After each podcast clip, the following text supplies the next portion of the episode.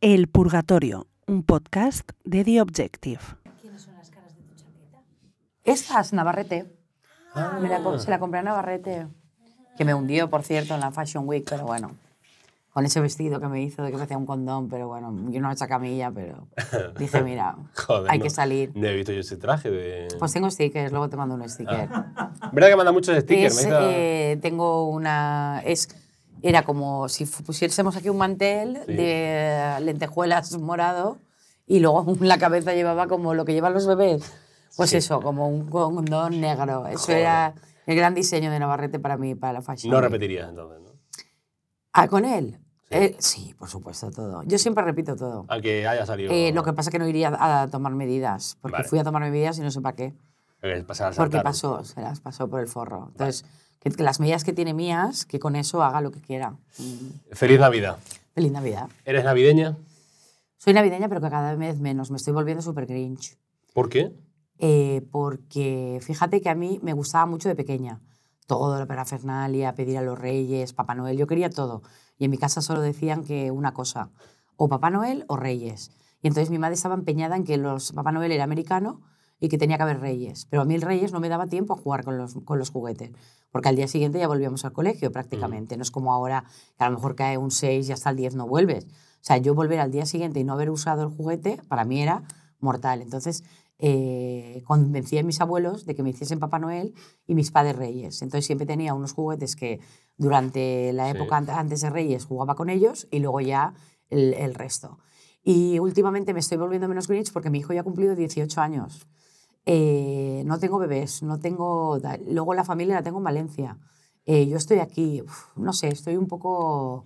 Y, y no, no, no, me, no tengo ese espíritu, fíjate. ¿Has visto cómo hemos puesto decoración, menos. decoración navideña Me en- encanta. en, The a llevar Objective? un Que nos hemos dejado no la he dicho, pasta. pero- Aquí la Bueno, dirección de la sí. empresa se ha dejado la pasta una decoración navideña. Hombre, os va mal, ¿eh? peor que la mía, no es por nada.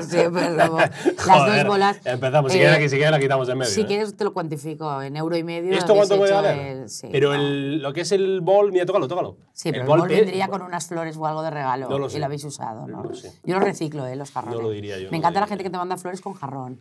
Bueno, pues feliz Navidad, ya que estamos en Navidad. eh, un placer eh, siempre hacer, eh, trabajar en Navidad, que está, está muy bien. Eh, si los periodistas ya de por sí, eh, generalistas, somos cotillas, los periodistas del corazón, o las periodistas del corazón, ¿sois más cotillas que la media? ¿O no tiene por qué? Yo creo que todo el mundo es cotilla. Todo el mundo es cotilla. Todo el mundo es cotilla. Yo, a mí me encanta ir a cenas. Fíjate, tengo dos perfiles. Hombre, es verdad que cada vez menos puedo hacerlo, pero hasta ahora me encantaba ir a una cena donde la gente no me conociese. Entonces yo, si me apetecía hablar de temas del corazón, decía lo que me dedicaba. Y con lo cual te conviertes en el protagonista de la cena y te empiezan a preguntar cómo es fulanita, Mm, esto es verdad, oye, ¿tú qué sabes de esto? O decir que trabajo en Mercadona. Y entonces, cuando digo que trabajo en Mercadona, como tengo tres o cuatro productos que yo suelo comprar de Sí. Deli Plus y demás, que me encantan, pues yo los recomiendo. Digo, mira, pues esto tal, y me hago pasar por encargada, ¿eh? no cajera. O sea, soy una de las encargadas, entonces conozco todos los productos.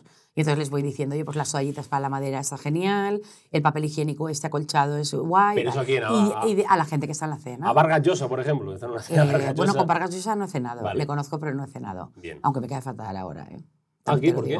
Me cae bastante mal. Pues porque fíjate que yo le tenía como... A ver, eh, como escritor no tengo nada que decir. Hay novelas suyas. A Estaría ver, feo no, que, bueno, que el Nobel de bueno, sí, literatura pero bueno, tiene no- sí, tiene el Nobel de literatura, pero no todo lo que escribe está guay. No, o sea, por supuesto, decirte. Pero igual él, como muchos premiados, Sí, quiero sí. decir, a mí hay novelas de él que me encantan y hay novelas que, como la última, que me parece infumable. O sea, yo eh, pienso que lo mejor que le ha podido pasar a Isabel Presley es que no le haya dedicado, eh, te dedico mi silencio, porque de verdad que es mm, un sopor. No he sabido por dónde cogerlo. Primero, para mí, el folk no me interesa nada. Luego, la cantidad de personajes que, que, que, que mete no, no me ha atrapado, la verdad. Si tienes que te diga la verdad, no me ha atrapado. Pero a mí él me parecía que era un tío muy inteligente, eh, bastante romántico, eh, y fíjate que para la hora de romper es un cobarde. O sea, es un tío que desaparece de casa de la noche a la mañana, ya no vuelve y, y manda la- el manuscrito de una novela para hacer las paces con su pareja. O sea, no sé, me parece... no me ha parecido muy caballero. Me esperaba más. Pero me parece interesante esto de, que, de hacerse pasar por, por encargada del Mercadona para que te cuenten más cosas o para que no centres Hombre, en ti la exacto. atención. Bueno, es que también si dices a lo que te dedicas, o sea, primero también, es que claro, cada vez tienes más acotado el que te inviten, por eso yo intento relacionarme o con gente que se dedica a esto y ya sé que ahí no voy a sacar nada, pero les quiero porque les quiero, o eh, con gente que no tenga nada que ver, porque es que si no, tampoco te cuentan nada, porque creen que todo lo que te van a contar lo vas a contar. Entonces empiezan, esto no te puedes contar, ¿eh? Por favor, por favor, no digas nada. Bueno, a mí me han llegado a mandar mensajes y decir, oye, que también sé ir a una cena y no contar nada. Que es un horror para mí, también te lo digo. O sea, es mejor que no me inviten. Por eso yo siempre digo lo mismo. Oye, mira, si no quieres que lo cuente, no me lo cuentes. Pero de todas maneras, mucha gente que cuenta cosas es porque quiere que se sepan. Porque yo siempre digo lo mismo. Cuando tú no quieres que algo se sepa, no lo cuentas. Sé que es un horror y que cuesta muchis- muchísimo, pero no lo cuentas. Eh, ¿Tú eres amiga de famosos de los que después debes informar? eh, Sí. ¿Y eso es peligroso o es...?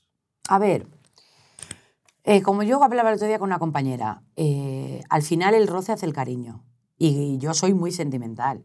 Entonces hay gente que me llega, hay gente que puedo tener mucho roce y no, y no siento, pues por ejemplo ahora, a la hora de entrevistar en mi podcast, que por cierto te hago la competencia, bueno, Sí. tú me haces la competencia a mí. Exactamente. Eh, eh, No, sabes que, que sabes ya, que no. Tú me llevas, este tú me llevas mucha ventaja. Podcast de referencia, diría yo, de Totalmente. Purgatorio. Y tú me llevas mucha ventaja. Muchas gracias. Eh, a la hora de- necesito sentirme cómoda con la persona con la que voy a estar. Y no con todos los famosos me siento cómoda. ¿Con quién no, por ejemplo, Porque no me aportan cómoda? nada, porque, pues no sé, a ver, con quién no me siento cómoda. Por ejemplo, con Isapi no me siento cómoda. Pero no porque no me caiga bien, que me Mm. cae genial, ¿eh? Pero uf, es que a mí me gusta la gente que está muy vivida. Y la gente que, no digo que sea súper culta, porque a mí lo de la gente culta ya empieza a aburrirme un poco. Me encanta la gente eh, muy vivida y con muchas anécdotas. Eh, laborales, personales, o sea, que, que, que tengan cosas que contarte y que me diviertan. Sobre todo gente con sentido del humor. A mí la gente que llega y se pone así y que tienes que estar con, con un sacacorchos intentando sacarle, o es monosilábica, no me atrae nada. ¿A ti qué te interesa de la prensa del corazón? Me interesa todo. Me interesa todo. Me interesa, bueno, lo que más me divierte son las separaciones. Las separaciones tienen, dan mucho juego. Las separaciones o las muertes. Las muertes y los legados me fascinan. Bueno, en el mundo, cuando yo trabajaba en la otra crónica, me especialicé en tanatorios. Eh, mi jefe, que era Miguel Ángel Mellado, decidió que de todo el equipo, la que cada vez que moría un famoso, la que iba al tanatorio era yo. Pero te hablo de tanatorios de dos días. O sea, por ejemplo, yo me fui a Sevilla al de la Duquesa de Alba y yo creo que no hay nadie que pasase más veces por el féretro de la Duquesa de Alba que yo. O sea, él cada cinco minutos me llamaba al móvil, yo estaba en la plaza del Ayuntamiento de Sevilla y me decía, ¿qué, qué pasa? Y yo decía, ¿qué pasa de qué? O sea, no entiendo. ¿Qué, ¿Qué pasa? ¿Qué, ¿Qué pasa arriba en el féretro? Digo, bueno, pues el féretro está ahí tapado, tal. Que vuelvas a subir. Y yo volví a pedir permiso. El jefe de prensa es encantador, ¿eh? el Ayuntamiento de Sevilla, porque creo que fui la persona que más veces dejó subir. Me decía, venga, pasa. Yo subía y él quería que viese si el viudo lloraba, qué pasaba, si se habían peleado. Un poco como la, la casa de Bernarda Alba, él creó cinco horas con Mario. Sí. Él visualizaba algo así. Entonces yo leía pues, el libro que la gente iba firmando, pues lo iba cotilleando, iba, y de eso me iba haciendo piezas ambiente. Pues una bailadora que subió y le pidieron que bailara descalza delante del féretro, pues una bailadora que ha subido tal. Al día siguiente me mandó a hacer una pieza de las coronas. Y estuve con el florista, porque te puedes imaginar la cantidad de coronas que tenía Duquesa de Sí. Alba. Estamos hablando de más de 300 y no te exagero. Pues yo iba una por una apuntando, el, el florista ayudándome a sujetarlas, porque hay, hay coronas que pesan muchísimo, apuntando de quién eran, del club de tal, de la hípica, de fulanita de Alejandro Sanz, de tal. O sea que me encanta. Y se aprende entonces en los tanatorios, se aprende. El Muchísimo. periodismo de tanatorios que yo no lo Periodismo practico. de ¿eh? tanatorio. Eh, te lo recomiendo totalmente. O sea, y, y he pasado muchas noches en la puerta del Parque San Isidro, eh, esperando a que terminase la misa. Suelen hacer como una misa esa misma tarde y luego al día siguiente. Y entonces ahí ves muchas reacciones. Ves si la familia se iba bien, ves si es verdad que los hijos, porque ¿sabes qué pasa? Que estos famosos, como tienen tantas familias y se han casado varias veces, pues ahí surge mucho conflicto y, oye, eso te da mucho juego. Y la verdad es que yo te lo recomiendo. ¿eh? Como, como aprendizaje, yo creo que, de- no digo una asignatura, pero una optativa de tanatorios y funerales debería Se lo haber. preguntaré a- al director, al, Álvaro Nieto. A ver Vale, si me, pues pregúntale.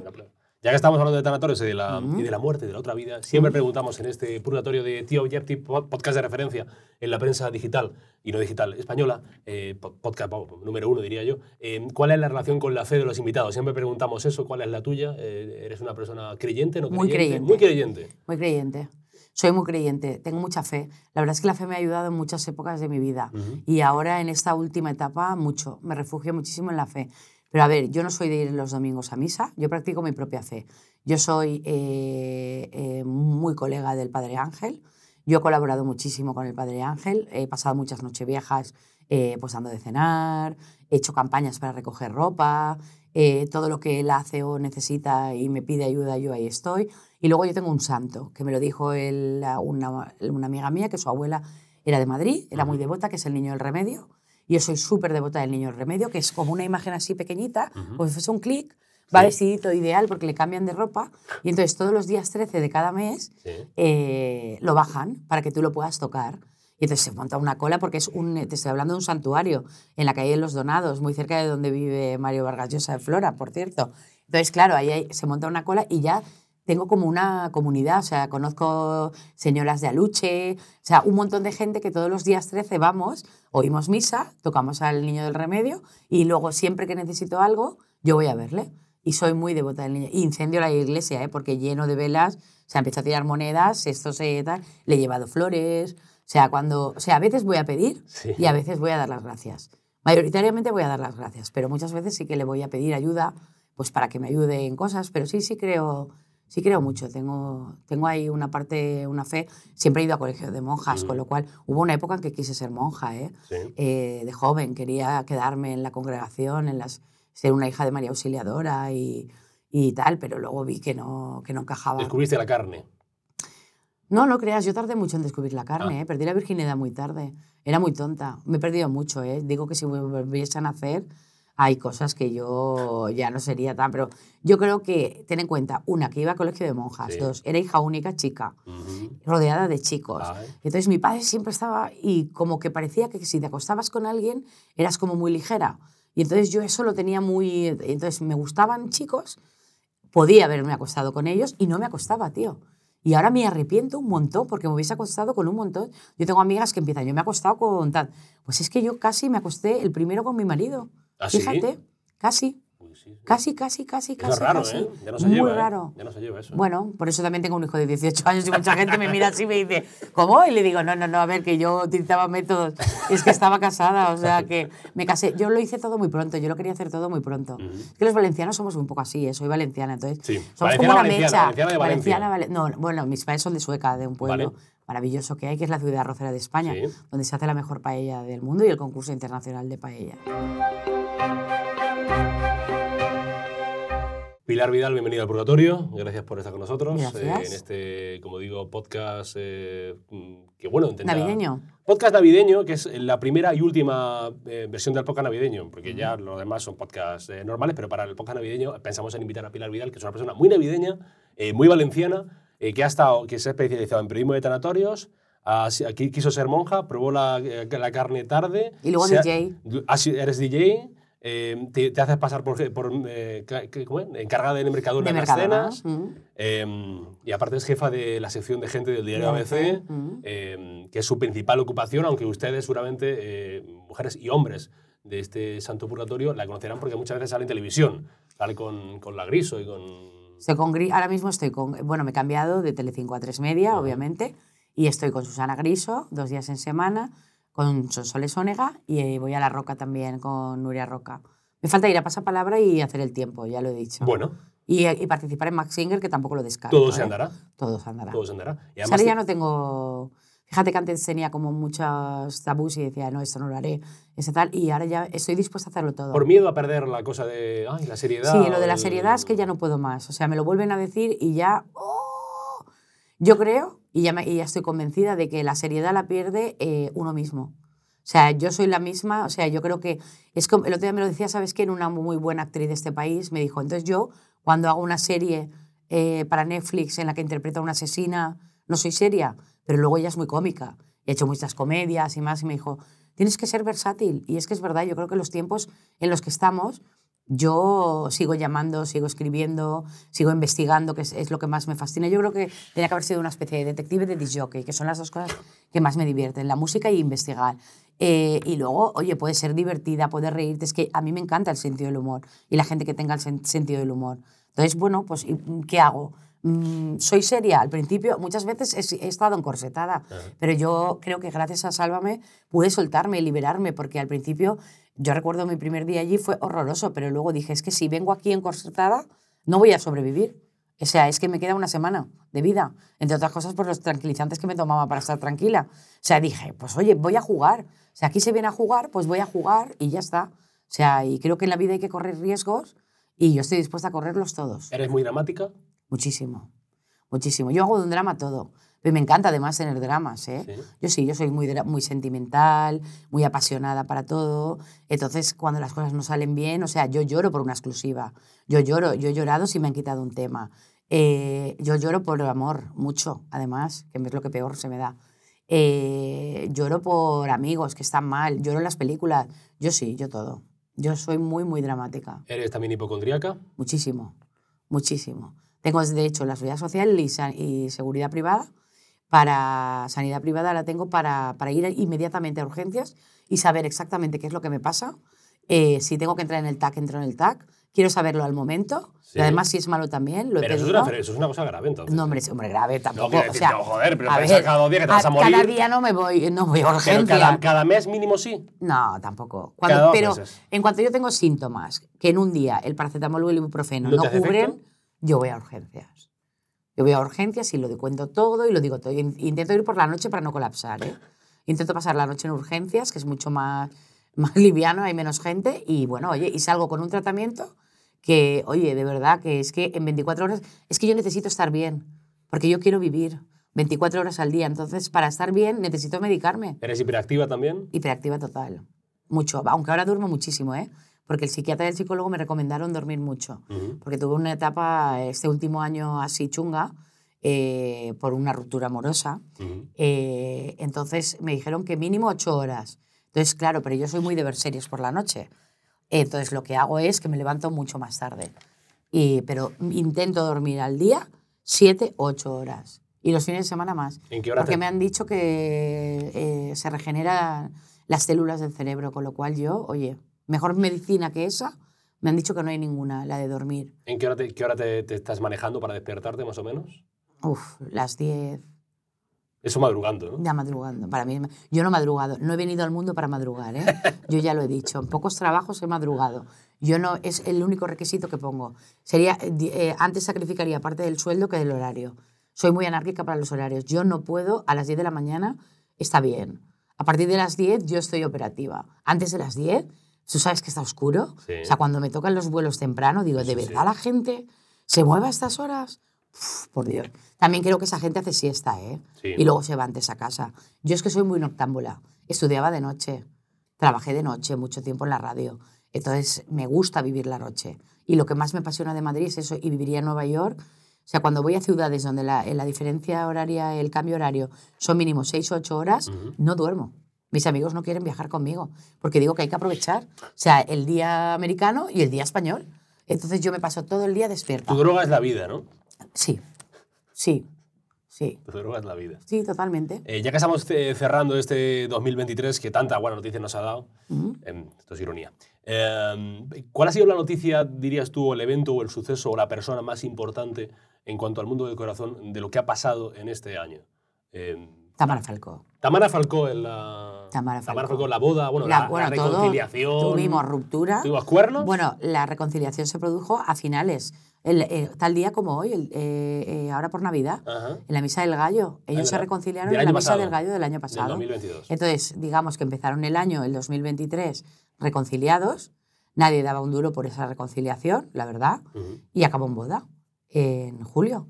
Con lo cual, pues para mí es la noticia más importante. Además, creo que es la que más juego nos ha dado. Nos dio mucho juego la ruptura, pero la reconciliación y la boda nos ha dado mucho juego. Para mí sí, eso y, y quizá, no sé, así impactante, impactante. Hombre, también me parece un temazo lo de, lo de Genoveva Casanova con, con el príncipe. Bueno, me parece un temazo. Que el príncipe esté por el retiro paseando con Genoveva Casanova, a la cual yo hacía dos semanas que había visto, me parece alucinante. Y no sé, dejar de Juan Ortega. eh, bueno, lo de Juan Ortega. Pero Juan Ortega no era personaje del corazón. Sí. Juan Ortega nos lo hemos apropiado la prensa del corazón porque no tenemos temas. Y entonces hemos hecho de un romance de un torero bastante anónimo, porque era bastante anónimo. Me dices que le pasa a Fran Rivera o le pasa a Cayetano, le pasa al de, ¿cómo se llama el de Victoria Federica, el peruano? Roca Eh, Rey. Roca Rey. Roca Vale, te digo, sí, porque ya están más introducidos en la prensa rosa, pero eh, Juan Ortega, nadie conocía, y su novia, por Dios, es una cardióloga, a- totalmente anónima. Otra cosa es que nos haya gustado, el- pero ves, en España yo siempre lo digo, funcionan las desgracias. Vende más el desamor que el amor. las desgracias. Una muerte, un desamor, un divorcio, un- una catástrofe, Donde todo esté, eso. donde esté un buen tanatorio, Exacto, que que se se, quite quite todo lo demás. todo lo demás. Todo lo demás, te lo digo de verdad. Además, yo cuando he sido directora de revista, que es du- durante cuatro años, de la revista Corazón, lo que más vendía eran las penas. Me di cuenta. La- eso y la reina Leticia en portada. Es un buen comodín. Tú cuando veas una revista de, de los miércoles que lleva a la, a la reina Leticia, es porque no había presupuesto, se lo han gastado la semana anterior, y porque saben que con la reina vendes. La reina vende, fíjate. Hablamos de la, de la reina Leticia, si quieres. Sí, lo que quieras. Eh, em, ha sido noticia también este año. Noticia yo creo que muy em, silenciada o muy callada o muy, eh, que ha ha tenido muy poca repercusión en España. Esa serie de tweets eh, que sacó el señor Jaime del Burgo, em, racionando una especie como de relación que había tenido con la reina Leticia. Los medios españoles, en general los medios, iba a decir, mainstream, o sea, los grandes medios, eh, no, han hecho, no se han hecho mucho eco de la, o, apenas eco de la noticia, mientras que diarios como, no sé, el The Times hablaba de esta noticia. Eh, ¿Por qué? España no es nada sensacionalista. La prensa de papel no es sensacionalista, no es como en Inglaterra. Yo, de hecho, siempre he dicho que me hubiese encantado hacer prácticas en el Sun, en el Daily Mail, yo hubiera sido feliz. Y ojalá algún día tenga la oportunidad, aunque sea de irme un mes, un trimestre, iría gratis, ¿eh? porque me, fascina la forma en la que tiene de tratar, pero no solamente la vida de los royal, ¿eh? también la vida de los políticos, de los empresarios. O sea, allí no hay tabúes, es un poco como América. Eh, entonces, claro, aquí está todavía existe esa capa protectora que había cuando el rey emérito, de que todo lo que tenga que ver con la Casa Real, todo lo que tenga que ver con la política eh, a nivel personal, a nivel de romances, o sea, no, no se quiere hablar de ello, no se habla. Y entonces eh, hay como un pacto sin haber firmado nada, entonces yo creo que como nadie lo hace, el otro no lo hace. Aquí vamos un poco también mirándonos a ver qué hace uno y qué hace otro. Entonces, eh, yo, sin saberlo, o sea, cuando estos tweets se hiciesen en público, eh, todos los, yo sé que entre todos los medios se miraban unos en otros a ver, quién, da el primer paso. quién daba el paso. Y nadie vio. ha dado el paso. Como nadie ha dado el paso, pues hay, hay como una especie de pacto, de silencio. Eh, también es verdad que es una información. A ver, yo me he leído el libro ¿eh? en una hora y media, porque me parece fascinante. ¿De el libro de, de Peñafiel. He leído los tweets y he tenido ocasión de mandar, cruzarme un par de emails con, con Jaime del Burgo Ujú. después, a posteriori. Eh, a ver, son acusaciones muy graves. Eh, que faltan pruebas. Sí. O sea, yo creo que faltan pruebas. O sea, es como si yo ahora te dijese aquí, oye, ¿sabes que tuve un romance con Felipe VI cuando estaba con, al principio de conocer a Leticia? Claro, es que hay cosas que de determinadas personas, de un peso determinado, que se tienen que justificar y probar. Entonces, a mí me parece muy bien que sea, el, pero es la palabra de él contra la palabra de quién. Él sabe perfectamente que la reina no va a entrar en esto, y menos ahora, con lo cual se va a quedar ahí. Yo pienso que él, esa- ni siquiera la imagen que aporta en el tuit, es una imagen en la que eh, yo aprecié que estaba, eh, doña Leticia estaba embarazada, estaba hablando, eh, estaba mirando al espejo, puede ser perfectamente que se la haya mandado a otra persona y él la tenga. No sé, me faltan pruebas. O sea, pienso que si tiene tanta munición como dice, porque en el libro lo dice, que la tiene guardada en una caja fuerte, en un banco, donde ha dejado dicho que el día de mañana, pues oye, ¿cuántas cosas nos hemos enterado ahora del emérito que se, se rumoreaban y no sabíamos y se han acabado confirmando una por una? Pues para todo llega su momento. Pero ti- ¿tienes la sensación de que la prensa española puede estar cometiendo a lo mejor el mismo error que cometió con el rey Juan Carlos de callar o de silenciar informaciones eh, de la actual Casa Real que antes... eh, Puede ser, puede ser, pero piensa que hay medios que son muy monárquicos, como puede ser el la mío? Eh, y hay medios que son más republicanos, pero muy respetuosos con la casa de su majestad. Entonces, no deja de ser el jefe del Estado. O sea, quiero decir, eh, yo quiero también que Felipe VI lo está haciendo muy bien y Leticia también. O sea, han hecho cosas muy, muy bien. Entonces, pienso que también es una forma de devolverles esa, ese esfuerzo que ellos han hecho por cambiar cosas y por apartarse de determinadas cosas. pienso que está bien, pienso que tiene que haber siempre un, un ten con ten. Pero no te preocupes que al final todo se acaba Saldrá. sabiendo. Lo que O sea, sea- lo que sea no que ha ahora pasado- cuando tú o yo quisiéramos o, o el, que, el que realmente lo ha contado quisiese, pero acabará sabiéndose todo. ¿Se sigue siendo machista con doña Leticia? Bueno, machista, yo no sé. Yo pienso que recibe más críticas por parte de mujeres, fíjate. ¿Ah, sí? Sí, yo pienso que sí, que está mejor valorada por los hombres, que la consideran muy inteligente porque lo es, es muy inteligente y sobre todo muy preparada.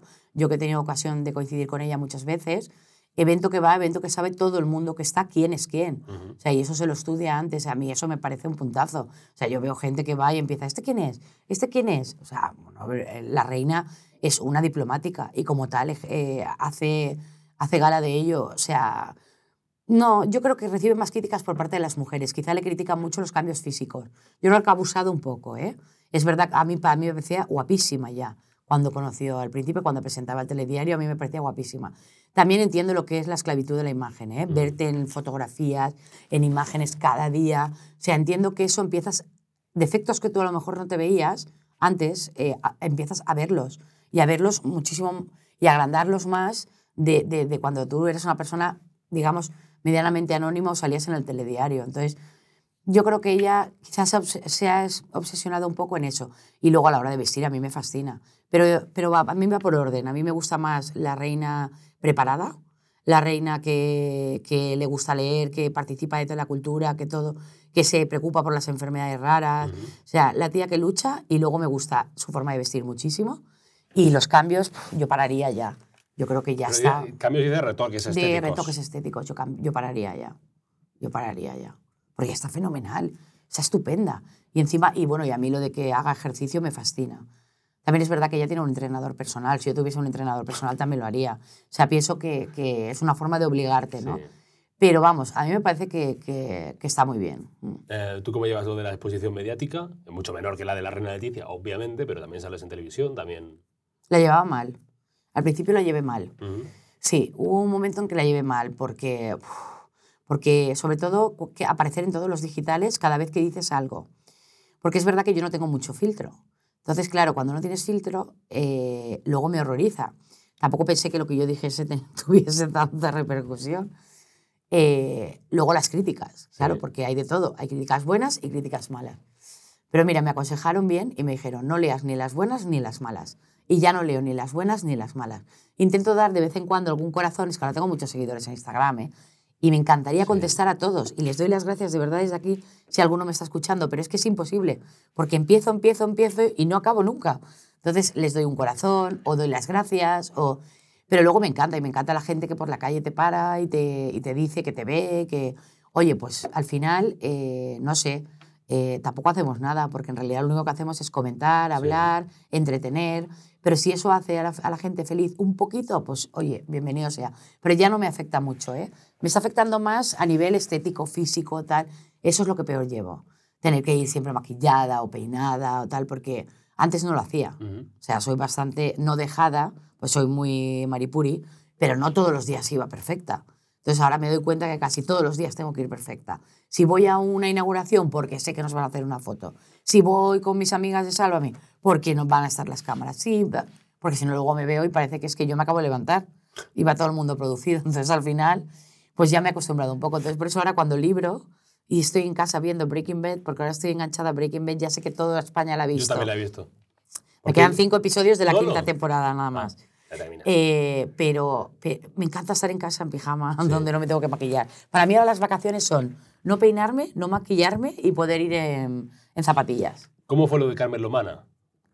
Ay, muy, muy antigua, ¿no? Muy vulgar, todo muy... A ver, en la ¿Pero qué pasó? Es que no- siglo yo- XXI... yo no- he visto pues estábamos pero en no una reunión, ¿vale? De Vale, programa. ok.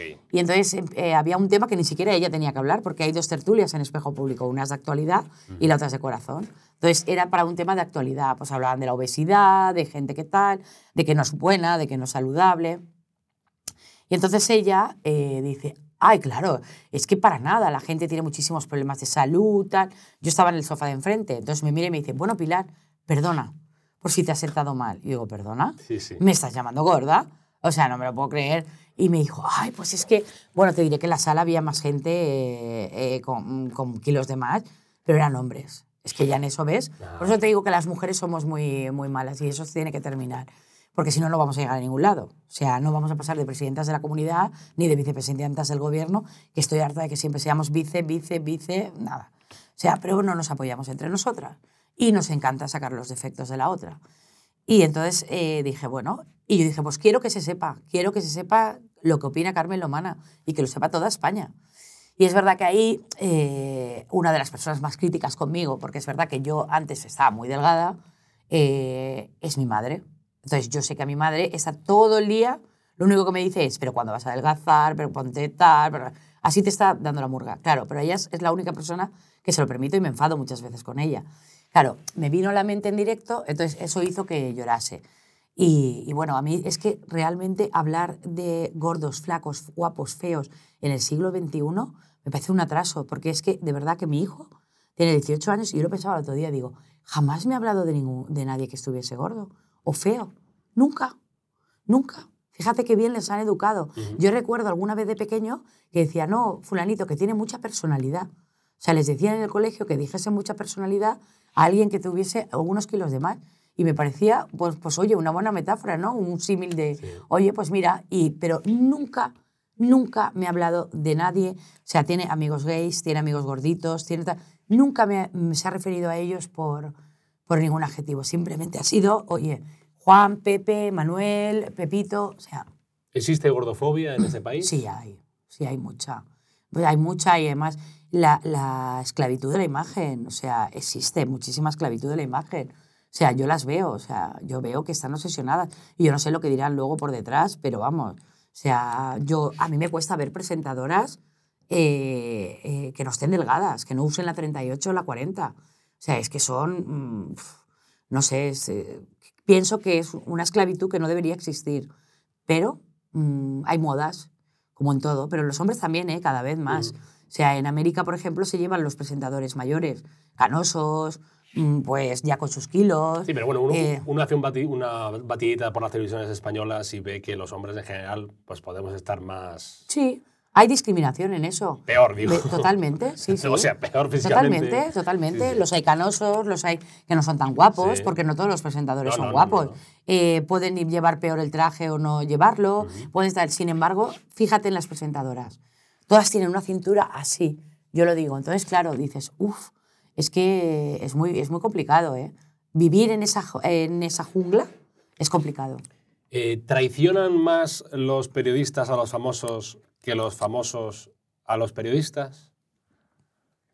No, los famosos a los periodistas. ¿Ah, sí? Pero sobre todo porque en mi género eh, eh, pagan. el problema es el mm. dinero. El dinero, el dinero, el dinero. El dinero hace perder la lealtad. Siempre el dinero. Siempre el dinero. el dinero. es el responsable de todo.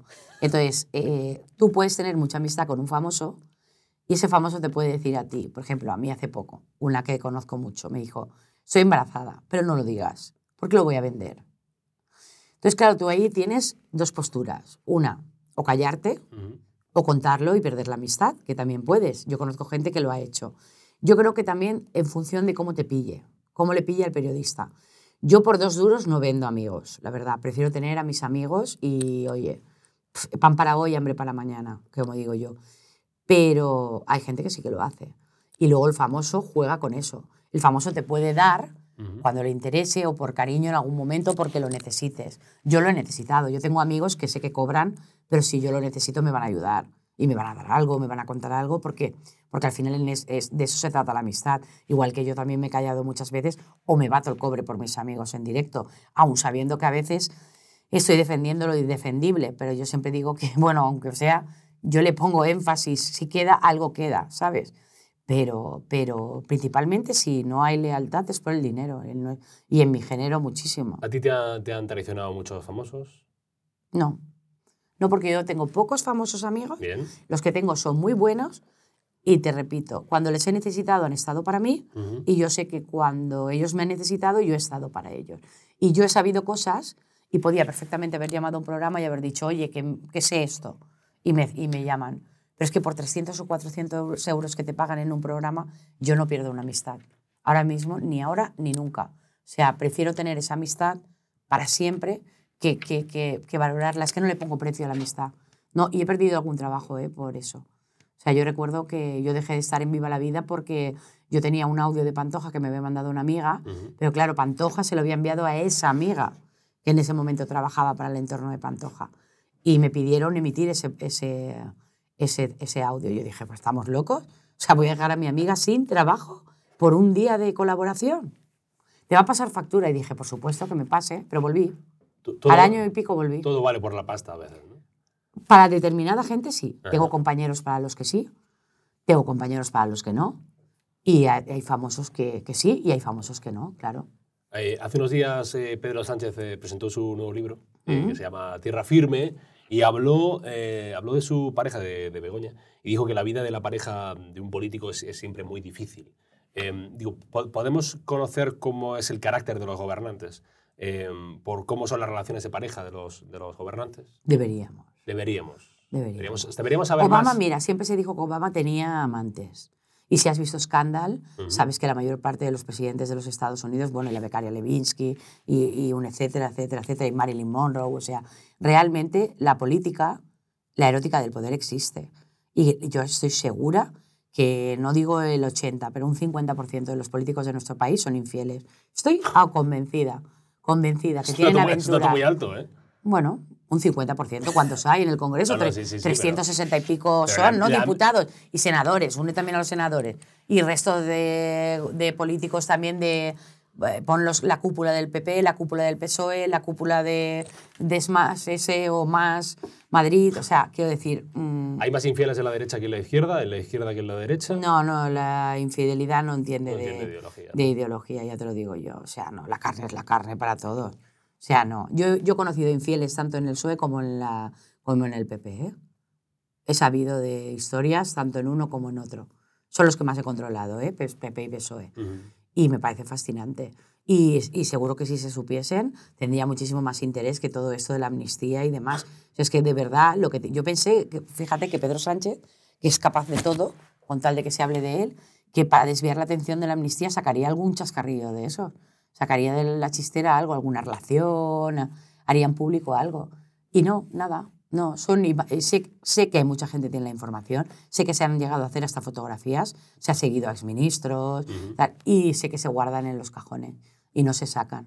Me parece un- Claro, una tontería. en- pero entiendo yo, entiendo el debate, ¿no? De si, por ejemplo, mañana sale que, como el presidente Hollande en su momento, el presidente Ujú. francés, que era infiel, que, bueno, que le, le- Sí. le- que también te digo, hay que tener tiempo para ser presidente de Francia y ponerle a jugar a tu mujer.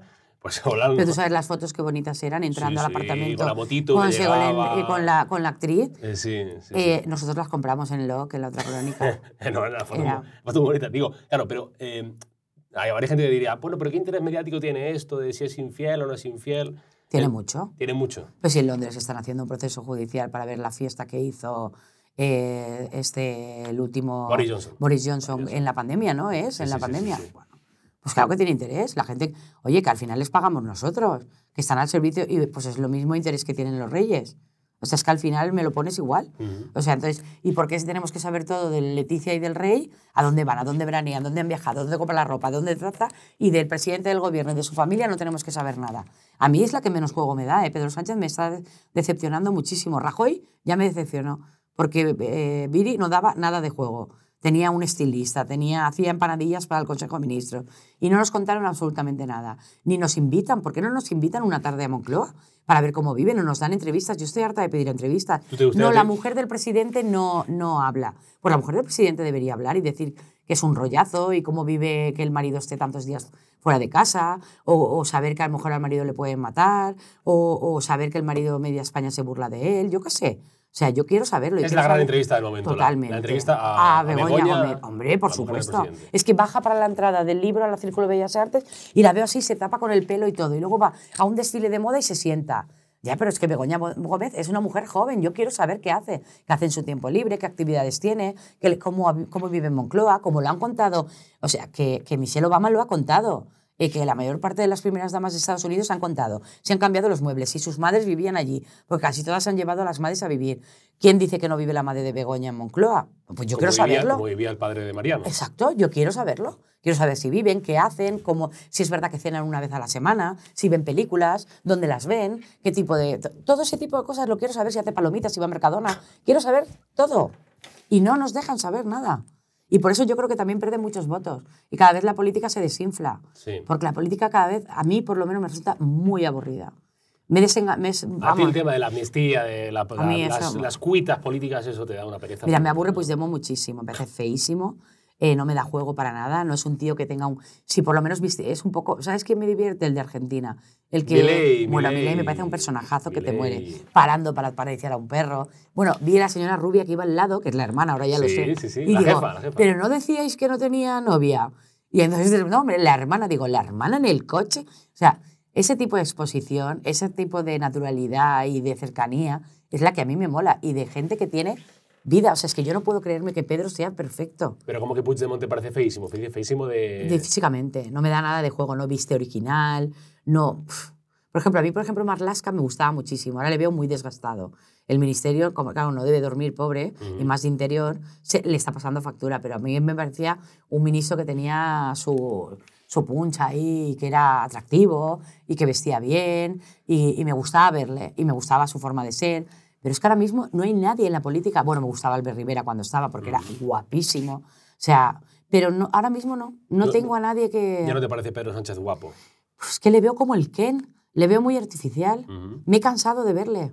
No, no me muestra otro lado de él, no me lo creo ya. No, no, no le veo, le veo tan perfecto que te digo de verdad. Me recuerda a los muñecos esos que tenía mi hermano. O sea, eh, y- porque no se está anabolizando, porque si no sería un Argamboy. Me quedo con el Ken, para mí es el Ken de la Barbie, no, y, y ella cada vez se parece más a la Barbie, es verdad. Y no, y no les veo, no le veo nada de... Si le tuviera que dar un no consejo veo a, a Puigdemont, por ejemplo, de estilo, que se cortase el pelo, Hombre, que se por favor, corte el pelo, que se cambie las gafas, que se les ponga más, algo más moderno. Que en las ópticas hoy en día hay modelos mucho más, un poco más originales. Y luego que vista un poco más, no sé, es que para un tío que está exiliado y demás, siempre va con traje, parece un vendedor de enciclopedias. Que está Odio, fugado, que está fugado. o bueno, fugado, lo que sea, me da igual. si lo Eh, eh, bueno, es que, ¿sabes qué pasa? Que como dice lo de Waterloo y tal, suena todo muy batallesco, muy peliculero, pero luego les ves a ellos y la película se descafeinea totalmente porque no, no te dan juego para nada. A mí, eh, Puigdemont, yo le cambiaría todo el estilismo. La verdad que yo sí le cambiaría todo el estilismo. Un fugado, un prófugo, tiene que tener como el de Prison Break. ¿Te acuerdas que el de Prison Break iba tatuado, algo Sí. así? Tiene que tener algo, tiene que tener, Más- claro, a claro, más o sea, charme, claro, encanto, totalmente más- algo, algo que digas, wow, que identifique. Tú, estoy segura que si ahora nos vamos a la calle Preciados y metemos cuatro como Puigdemont, o sea, no le reconocemos. Lo detendría la policía, seguramente. sí. Bueno, pues que lo detenga la policía. Bueno, primero tendría que a ti no te, pone, no, no te pone nadie de la política actual, no te pone nadie de la política actual española, no dices, joder, que... No, no. Me moló un poco el ministro Bolaños. Le vi así punto y tal. Porque a mí los de gafas y eso me gustan. Pero, ¿por los qué? hombres interesantes, pero luego ya le he escuchado y tal y me Pero porque va despeinado Bolaños. Sí, me Va gustaba, me parecía el más, pero ya nada. No, no hay ningún, ahora mismo no. Y, y la verdad es que me jode porque me gusta tener a alguien en política para seguirla. O sea, como para obligarme a leer Sí. o obligarme a verle en el telediario y verle y, y me da, a mí sí, yo he creído en la erótica del poder y, y nada, no, no. Por ahora cerrar- mismo no. Por cerrar, como, como cerraría mm, eh, la tonadillera, eh, ¿a ti con qué se te enamora el alma? ¿Con qué se me enamora el alma? Uf. Con muchas cosas. No, no creas tú que con una sola cosa, ¿eh? Dime, dime varias, tenemos tiempo. ¿eh? Se me enamora el alma con un buen regalo. Si es un bolso, mejor. Soy muy materialista para eso. ¿eh? Sí. Eh, luego se me enamora el alma con un viaje sorpresa, Ajá. eh, que no he conseguido que nadie me sorprenda en un viaje, también te lo digo, por eso se me enamora el alma. Es que no se me, a mí se me enamora el alma eh, pues con, no sé, con una conversación divertida, se me enamora el alma. Soy muy enamoradiza, eh, también te lo digo. Yo me enamoro muy rápido. Eh.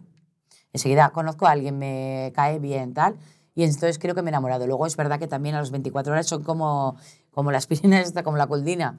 Como subo, bajo, eh, también te lo digo, y a lo mejor al día siguiente ya digo, bueno, esto ha sido fruto de un momento de Calentón, un calentón. calentón. Tengo muchos calentones, fíjate.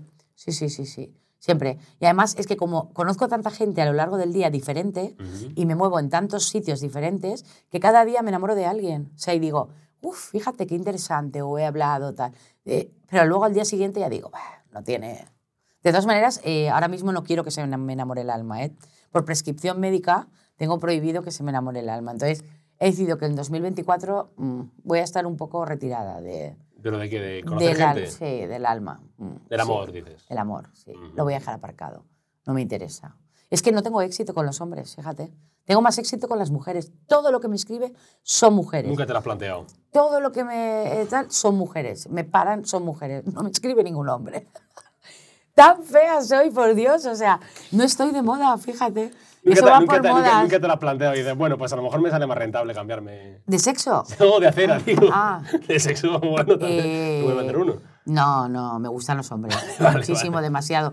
Eh, pero ese es el problema. Pero dicen mis amigos, no es que no tienes que ir pidiéndolo por ahí. Digo, bueno, chicos, yo aprovecho cualquier. Bueno, pero, tú es que aprovecha no. las cámaras de. No, hombre, no, no voy a pedir. Para pedir. He dicho que el número de abajo. 2024 está retirado. Bueno, si alguien te pide mi número, dáselo. ¿eh? Sí, sí, se lo si, alguien me- si alguien te pide mi número, Sí, por dáselo. favor, por favor. Yo a todo el mundo se lo digo, ¿eh? darle mi número que lo tiene media España. O Sí, sea, que sí, no pam, pasa pam, nada. pam, pam, pam. Que no pasa nada. Pero no, no, es verdad que no he tenido suerte, pero bueno, espero. Una de las cosas que he pedido al 2024 es enamorarme.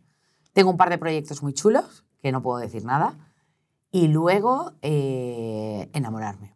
Dale saludos a Lidia Lozano de nuestra parte. ¿Vale? De tu parte. Amiga íntima. Íntima, sí, sí, somos como pin y pon. A mí me Sí. encanta porque cada noche alguien, eh, a lo largo del día, dos o tres personas me preguntan por ella a mí y a ella por mí. El otro día estuvo en un vuelo en Valencia y toda la gente le preguntaba por mí. ¿Pero por qué me preguntan por ti?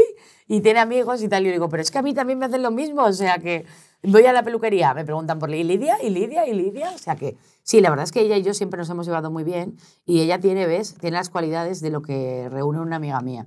Que es, aparte de ser muy leal, es muy divertida y luego tiene mucho viajado. Entonces, como tiene tanto viajado, nos reímos muchísimo. Te gusta la gente vivida. Muy vivida. Gente- la gente sí. con voz de haber vivido. Sí, exacto. Esta gente que sí. está como gastada por la Yo vida. tengo 46, pero ya he vivido mucho, ¿eh? ¿Sí? Y me planteo vivir más. Bien. O sea, me, me planteo vivirlo a tope. O sea, sí, sí. Yo sí. Yo creo que la vida hay que disfrutarla. Con estas eh, bonitas bolas de Navidad. mm, Me llevo el caballito, ¿no?